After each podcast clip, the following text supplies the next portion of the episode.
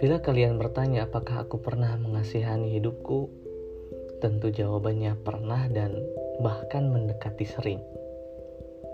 Yah, aku kerap kali mengasihani diriku sendiri perihal banyak hal.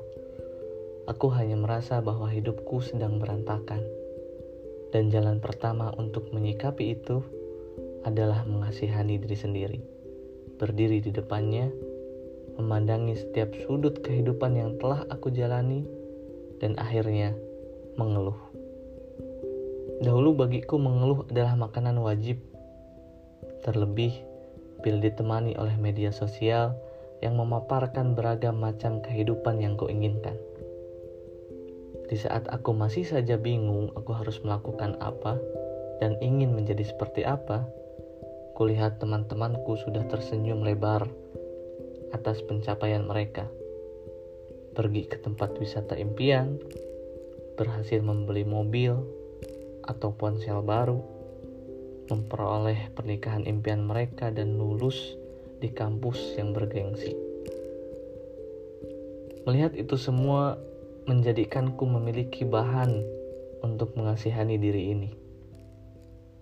Bila dibandingkan mereka, hidupku tentu belum ada apa-apanya.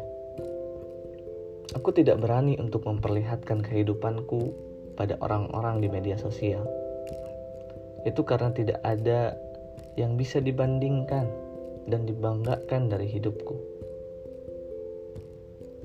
Hidupku terasa sangat kosong.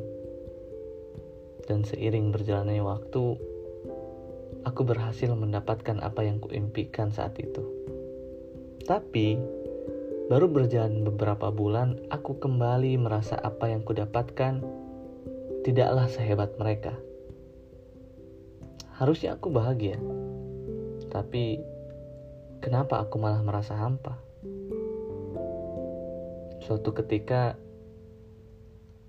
aku menyadari ada yang tidak beres dari bagaimana caraku memandang hidup. Ya, ada yang salah rasanya. Dan aku harus mengakui bahwa kesalahan itu ada di dalam diriku. Ini semua tidak ada hubungannya dengan hidup orang lain. Bila selama ini aku hanya memandang titik hitam dalam luasnya lembaran putih hidupku, maka detik ini aku akan memandang sebaliknya.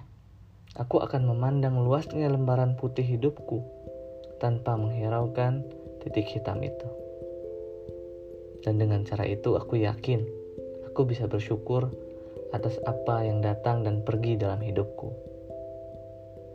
Aku hanya perlu menyadari bahwa setiap orang memiliki alur ceritanya sendiri. Aku memang iri pada pencapaian mereka, tapi rasa iri itu tidak boleh jadi penghalang untuk diriku agar tetap bahagia. Aku hanya perlu mengenal diri sendiri untuk bisa berterima kasih pada hal-hal yang tidak aku sadari. Aku hanya perlu mengerti bahwa aku bahagia dengan hidupku dan mereka bahagia dengan hidup mereka. Dan untuk menikmati hidup, ada kalanya kita perlu belajar bahwa hidup bukanlah tentang perbandingan, tapi tentang penerimaan.